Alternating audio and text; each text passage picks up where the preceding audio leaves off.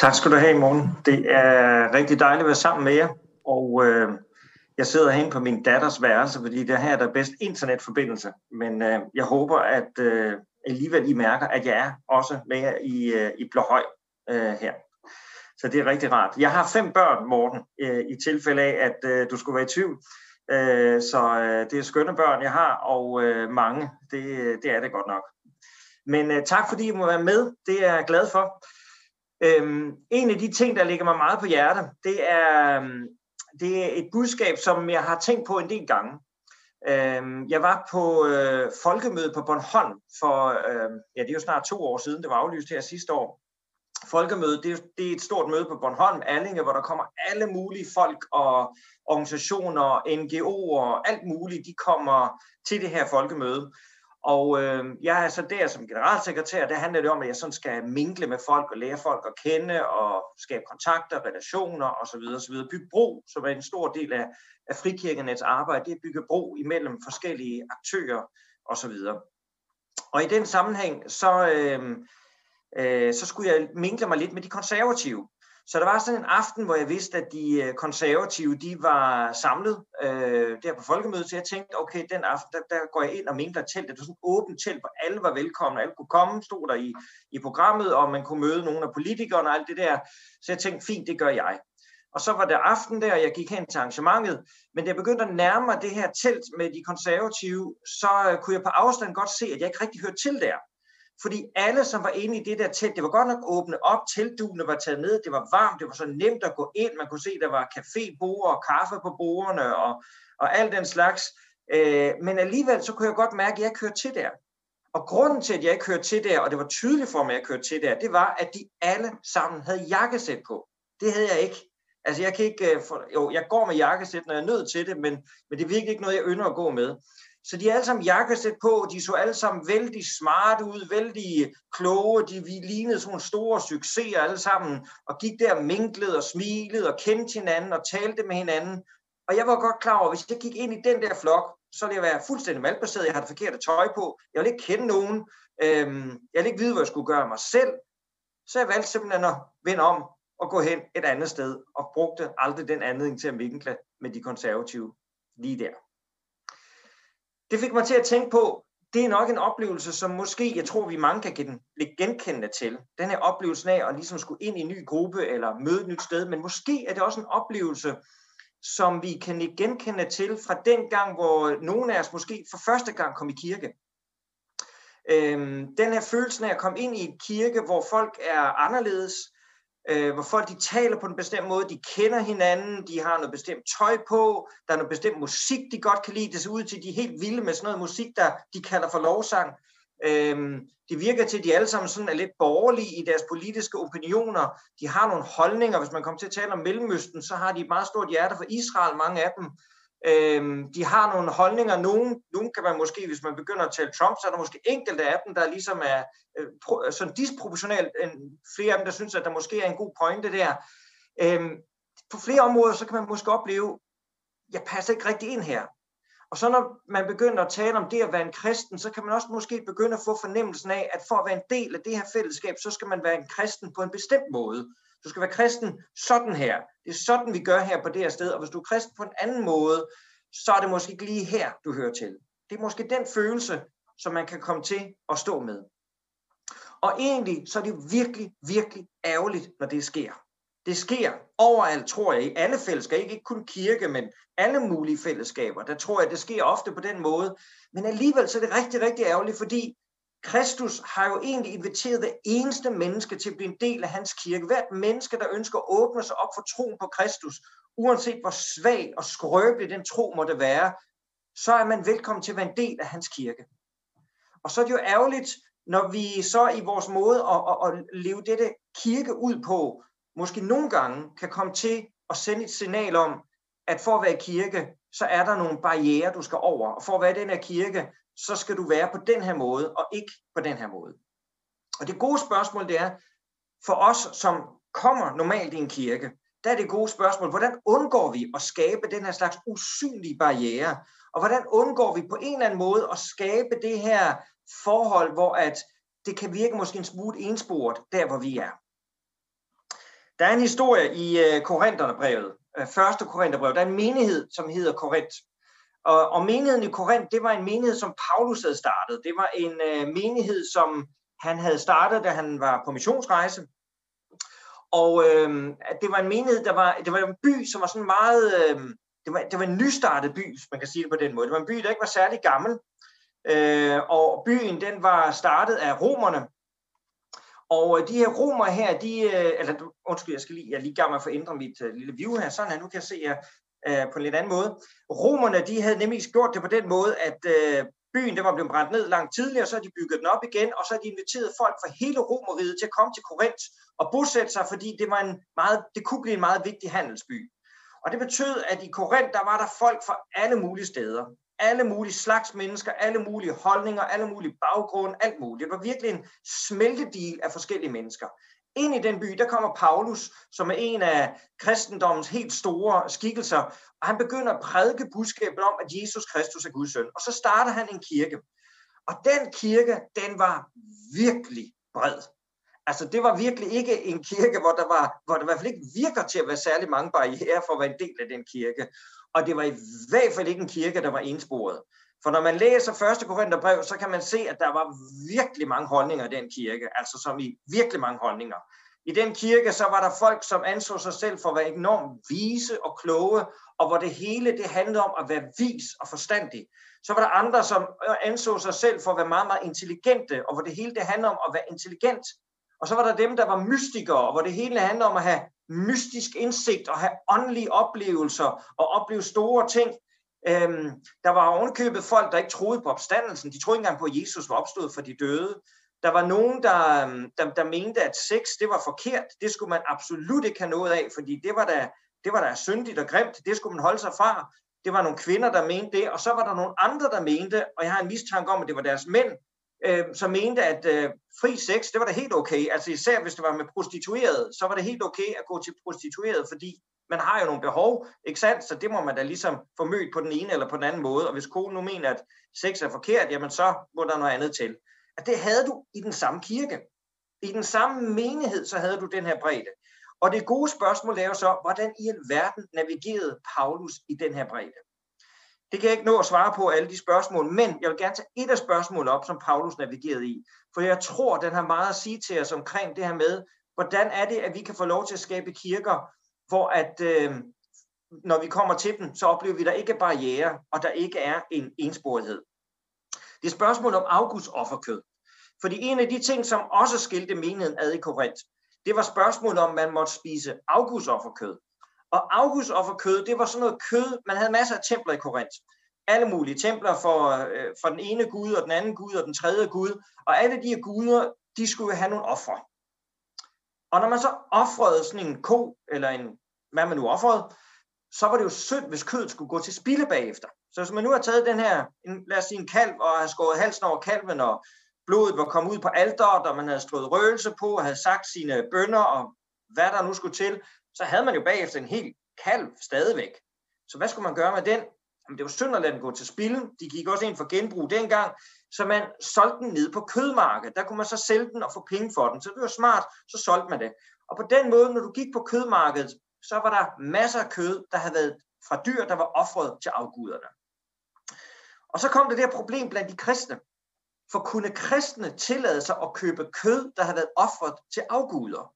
For det var jo afguder, det var dæmoniske guder, det var noget, noget farligt og noget, der hørte deres gamle liv til. Og nu tilhørte de jo Kristus, de tilhørte ikke længere disse dæmoniske afguder. Så kunne de tillade sig at spise kød, som havde været offret til afguderne. På en eller anden måde kunne der jo være en form for, man kunne næsten sige besmittelse eller demonisering af kødet, så man måtte holde sig fra dem. Og under alle omstændigheder, hvis man købte afgudsofferkødet, så støttede man jo sådan set afgudsofferindustrien. Man støttede jo afgudstemplerne, hvis man købte kødet. Så kunne man som kristen gøre det? Kunne man tillade sig virkelig som kristen at give penge for noget, som man miste, vidste ville blive brugt til at føre andre folk vild? Det er jo et rigtig godt spørgsmål. Og jeg ved ikke, hvis du sidder sammen med nogen foran fjernsynsskærmen, så kan du lige prøve at kigge på dem, du sidder sammen med og sige, hvad tænker I? Hvilken fløj er du på? Synes du, at vi bare skal holde grillparty, og det er fuldstændig lige meget, om det var offret til guderne eller ej? Kød, det er kød, og vi spiser, hvad vi har lyst til. Eller tænker du, ej, vi skal ikke støtte afgudsofferindustrien, og man ved aldrig, hvad der sker i de her situationer, hvor kød bliver offret til afguderne. Der må lige være en grænse. Lad os prøve at se, hvad Paulus han siger. I 1. Korintherbrev kapitel 8, så tager han spørgsmålet op. Og han siger sådan her. Han lægger ud med at sige på den her måde. Hvad angår det kød, som har været offret til afguderne, så ved vi, at vi alle har kundskab. Jeg skal lige sige parentes, det ordet kundskab, det var noget, der var meget vigtigt for korinterne. De ville gerne ligesom vise, at de havde kundskab, og nogle gange var den bedste måde at vise, at de havde kundskab på, det var ved at pege på, at de andre ikke havde kundskab. Det var sådan et af, af de der tricks, der var der, og som vil stadigvæk findes også i vores tid. Men Paulus starter med at sige, vi har alle kundskab. Og så fortsætter han. Kundskaben, den gør indbilsk, men kærligheden, den bygger op.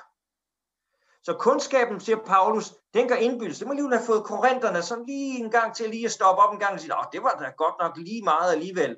Og sige, at kundskaben bare gør indbilsk.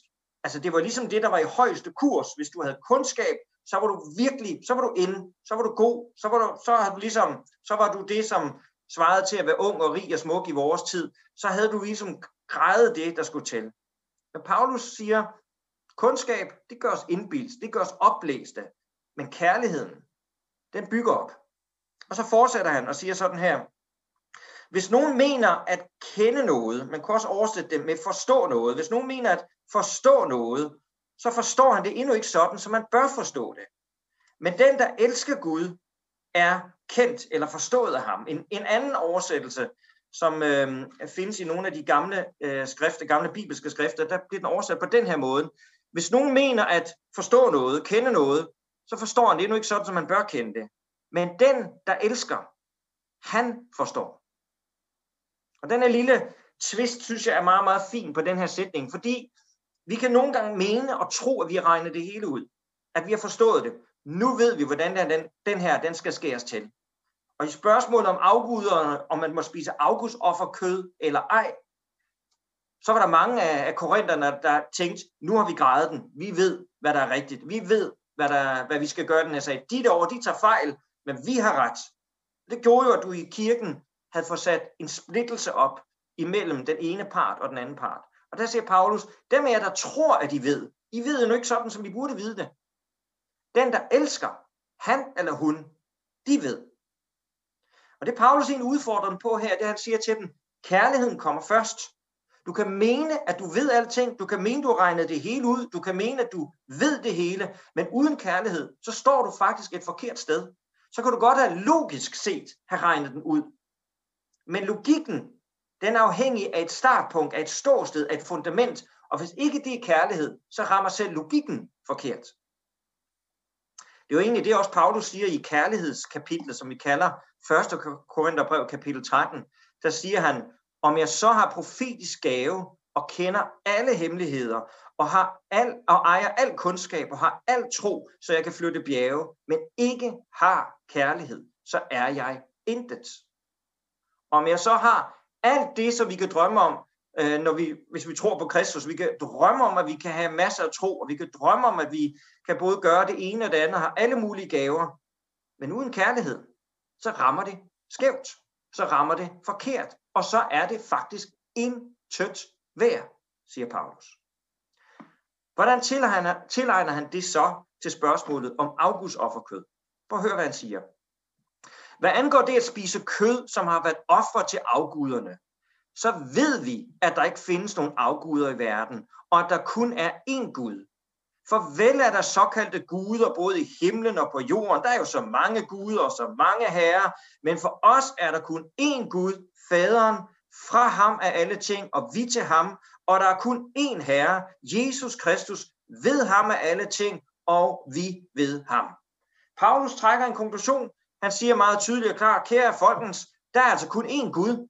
Og alle de der dæmoner, alle de der ting, ja, det kan godt være, det er der, men det er kun én sand Gud. Og egentlig i bund og grund, så giver han her den ene part ret. Han giver de oplyste ret. Han giver dem ret, der siger, vi kan da sagtens spise afgudsofferkød. Altså, Helt ærligt, det er jo kød. Kød er kød. Altså, så er den ikke længere, ganske enkelt. I 1. Øh, Korintherbrev kapitel 10, så de to kapitler længere henne, så trækker Paulus en helt klar konklusionen, hvor han, hvor han siger sådan her. Han siger, alt hvad der sælges jer på kødtorvet, det kan I spise med god samvittighed, uden at undersøge, om det er offerkød. For jorden med alt, hvad den rummer, tilhører Herren. Så er det problem løst. Tydeligt og klart, Paulus har taget parti. Nu ved man da, hvad der er rigtigt og hvad der er forkert. Det er helt okay at spise afgudsofferkød. Jeg beklager dem af jer, der sidder hjemme ved skærmen og tog det forkerte parti. Dem af jer, der sagde, nej, vi skal ikke spise afgudsofferkød, for det er noget med dæmoner, og vi skal ikke støtte dæmonindustrien. I tog fejl. Lad lige være med at hoppe af i prædiken her, skal jeg lige sige. Der kommer lige en lille twist. Jeg holdt faktisk den her prædiken en gang i en kirke, og da jeg kom til det her punkt, så var det en, der blev så vred på mig, at vedkommende rejste op og begyndte at skælde mig ud midt i gudstjenesten. Så please, det kan du godt gøre derhjemme, men jeg vil lige sige, der kommer et lille twist på den her prædiken, okay?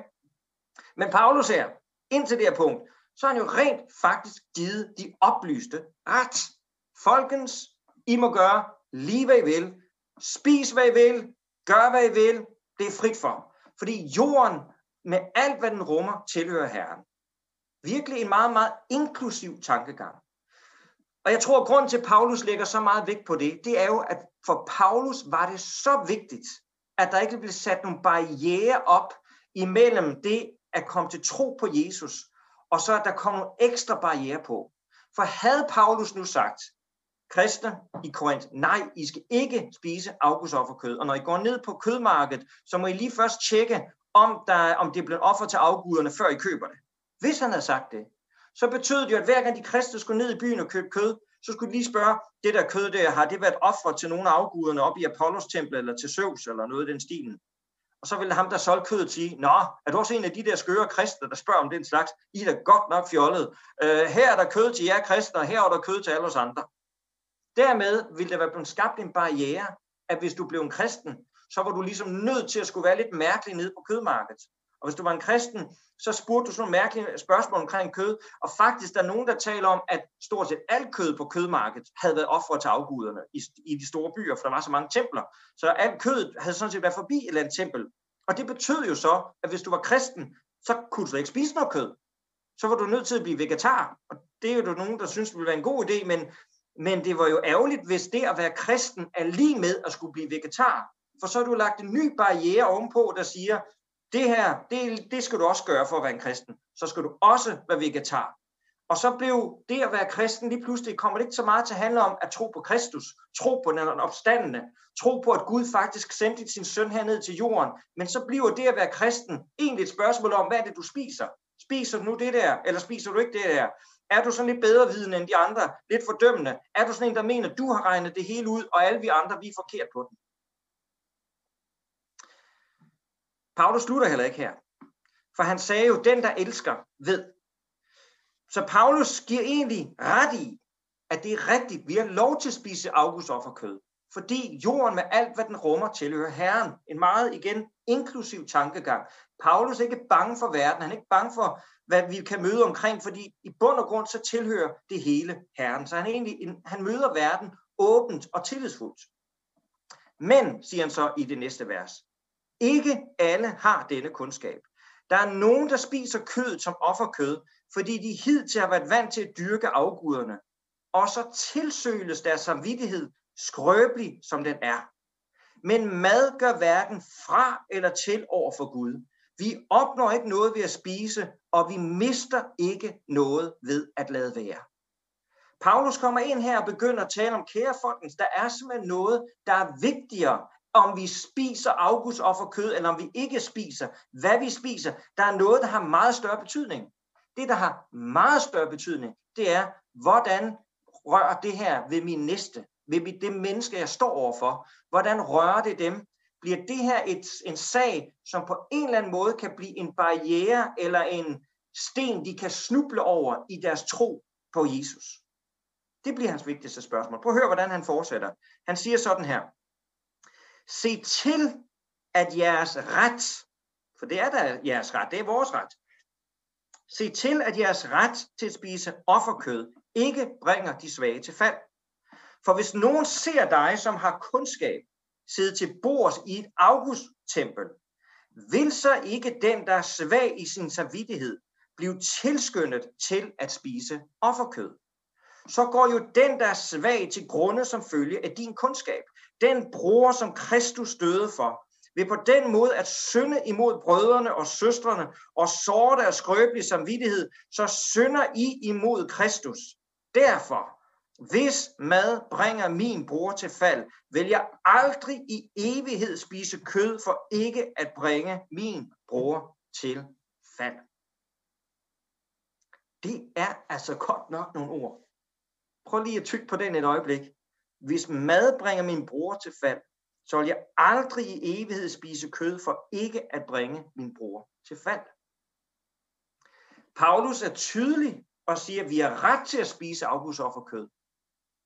Men hvis det, at jeg spiser afgudsofferkød, betyder, at en anden bliver såret samvittighed, hvis der er en ny trone, der ser, at jeg sidder og spiser det afgudsofferkød, så tænker han eller hun måske, nå, jamen, så er det måske ikke så slemt. Så, så kan jeg måske godt alligevel spise afgudsofferkødet, og jeg kan måske godt alligevel ofre lidt til afguderne. Og det der med kristendommen, altså man kan måske både have lidt de gamle guder og Kristus ved siden af. Det gør ikke noget, måske vi har lidt af begge delene. Det er måske meget fint. Der siger Paulus, hvis det sker, så vil jeg så langt hellere være vegetar resten af mit liv, hvis mit liv ellers, hvis, hvis jeg ellers kan komme til at såre en bror eller en søster med den måde, jeg spiser på. Det er jo ret meget. Jeg spekulerer på at vide, hvor mange af os, der vil være villige til at blive vegetar for andres skyld. Altså jeg ved virkelig ikke, om jeg selv vil. Men det er jo faktisk det, Paulus udfordrer os til. Det er jo egentlig faktisk det, kristendommen udfordrer os til. Til at være villig til at blive vegetar, eller hvad det nu måtte være, for andres skyld, så det ikke bliver en barriere for deres tro, eller så det ikke bliver en sten, de kan komme til at snuble over. Faktisk så åbner Paulus op for en, en dans her, og den titel, jeg har givet min prædiken her, det er Den, der elsker, elsker at danse. Det er, er titlen, jeg har lagt på. Og det er fordi Paulus, han går faktisk meget, meget langt på det her punkt.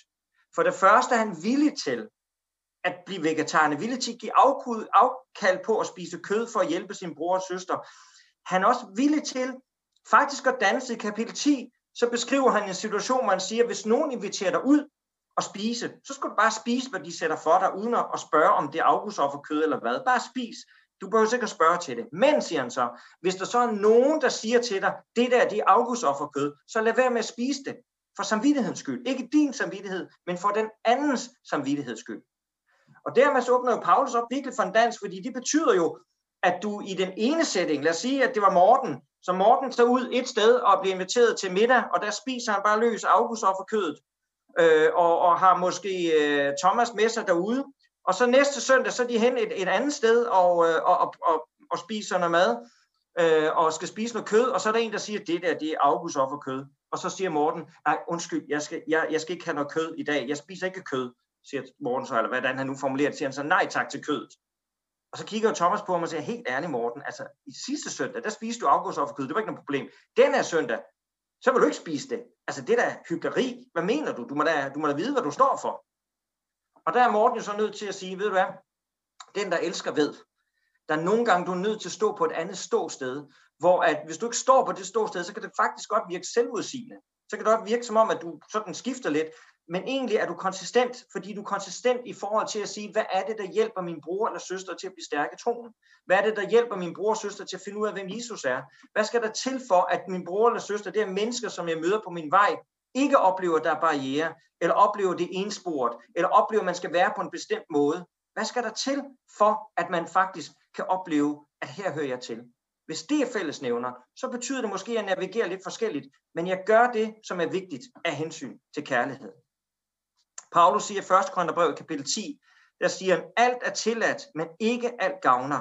Alt er tilladt, men ikke alt bygger op. Søg ikke det, som er til bedste for jer selv, men det, som er til bedste for andre. Paulus er fuldstændig tydelig, når det kommer til Kristus.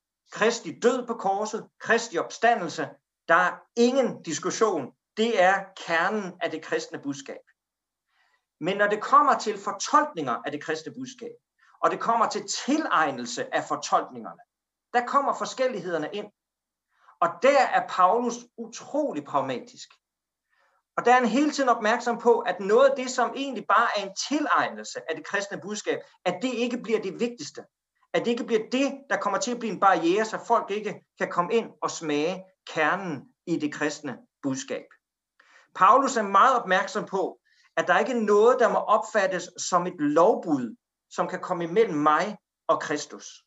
Og han er meget opmærksom på, at han ikke forlanger noget af nogen, som kun et møde med Kristus kan forlange af dem, eller kan kalde dem til, hvis man kan sige det på den måde. Paulus siger sådan i Romerne 1, vers 5, der siger han så, at ham har vi fået noget og apostelkald til at føre mennesker i alle folkeslag til troslydighed, hans navn til ære. Der bruger ordet troslydighed. Tro, som, eller en lydighed, som kommer ud af tro. Tro kommer først, lydigheden kommer bagefter. Nåden kommer først, sandheden kommer bagefter. Som kristne, uanset om vi er nye i den kristne tro, nysgerrige i forhold til den kristne tro, eller gamle i den kristne tro, uanset hvor vi måtte være, så er vi kaldet til altid at have en ydmyghed i den måde, som vi møder mennesker på omkring os have en ydmyghed i, at vi har ikke regnet det hele ud. Vi har ikke det fuldstændig endegyldige svar. Vi ved og vi tror på, at Kristus Jesus er død opstanden, og det fuldstændigt har forandret historiens gang. Det har forandret alting. Fordi i og med Kristus er opstået, så har døden ikke længere det sidste ord. Kærligheden er den stærkeste magt, og der er håb for hver eneste menneske. Det står fuldstændig urokkeligt. Men vi har en ydmyghed i forhold til, hvordan tilegner vi os det? Hvordan forstår vi det? Hvordan bruger vi det? Og spørgsmålet er, om vi faktisk er villige til ovenikøbet at opgive noget af vores egen komfort for at hjælpe en bror eller en søster til at blive en del af et fællesskab, af en kirke, eller til at nærme sig troen på Jesus Kristus. Er vi villige til at sætte os selv i anden række? Er vi villige til at lade den anden komme først? Er den anden, som vi møder, faktisk så vigtig for os, at vi er villige til at gøre det? Og i bund og grund så ender vi jo her med Jesu død opstandelse på korset korset. Jesus døde og opstod for hver eneste af os mennesker. Uanset om vi tror på ham eller ikke tror på ham, så døde han og opstod han for hver eneste af os for at kalde os til håb og til liv med ham. Paulus udfordrer os her til at have det samme hjerte over for vores næste. Så kan det godt være, at vi bliver helt forpustet og tænker, er det her virkelig muligt? Kan det virkelig lade sig gøre? Men Paulus han siger, at kærligheden den hører aldrig op i kapitel 13. At der ligger en kraft og energi i det at elske sin næste. Det at faktisk turde at sætte sin næste først. Det at møde sin næste. Der ligger der en kraft og en energi, der giver os kraft, der giver os styrke, som giver os gå på mod, det at møde et andet menneske og hjælpe et andet menneske imod Kristus Jesus, det gør noget ved os. Det forandrer os, og det giver os gå på mod og kraft. Så det kan faktisk koste mere på energikontoen, at være den, der altid har ret, og altid ved, hvad der er det rigtige, og der kan sidde med en løftet pegefinger, eller bare mene, jamen jeg ved, hvad der er det rigtige. Det kan koste ufattelig meget energi. Men den, der faktisk er villig til at danse, den, der er villig til at elske, der ligger der faktisk en energi og en kraft, som der altid gør i dansen. Fordi der danser vi, og der oplever vi, at Kristus og Helligånden er med i den dans. Hvis vi alle sammen handlede på den her måde, så kan det være, at vi kristne kunne få lov til at blive kendt for, ikke at være dem, der altid mener, de har ret, men vi kunne få lov til at være kendt for at være dem, der elsker. Elsker mennesket, elsker vores næste, og er klar over, at ligesom Kristus døde for hver eneste en af os, sådan er vi kaldet til også at våge og lægge vores liv ned for vores næste. Og på den måde være en hjælp for, at de kan møde ham, som giver os liv og som giver os håb. Skal vi bede sammen? Jesus, jeg takker dig, fordi du er her til stede. Tak fordi, at du kom til os midt i al vores tilkortkommenheder, midt i al vores rod og begrænset forståelse og tankegange. Tak, at du gav dit liv for vores skyld. Herre, jeg beder dig om, at du hjælper os at se kærlighedens kraft.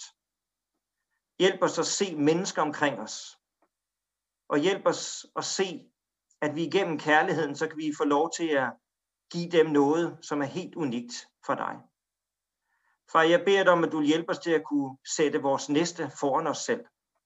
Ikke fordi vi skal udviske os selv, men fordi at i kærligheden, der ligger der en kraft til at være os selv. Være dem, du har skabt os til at være. Far, jeg vil sige, at hver eneste af os, dem af os, som måske er nye i troen, og måske første gang med at finde ud af, hvad troen den handler om. Jeg beder dig om, at, at vi må finde kristendom og kirken som et åbent fællesskab, hvor vi ikke behøver at være på en bestemt måde, men vi kan få lov til at komme med alle vores meninger og skævheder og sjove tendenser. Far, det beder jeg dig om. Og jeg beder om for dem af os, som måske er erfarne gamle kristne, som har været i kirke hele vores liv, hjælp os til at være bevidste om, ikke at lukke os om os selv, ikke at skabe usynlige barriere eller blive ensporet, men til at gå den ekstra mil, for at det menneske, vi møder på vores vej, kan opleve, at kirken også er hans eller hendes hjem. Det beder vi om. Tak for, at vi må være kendetegnet af kærlighed. Ikke af en bestemt stil, en bestemt måde at være på, men vi må være kendetegnet af en kærlighed, som du har givet os, og som vi får lov til at række videre. I Jesu navn. Amen.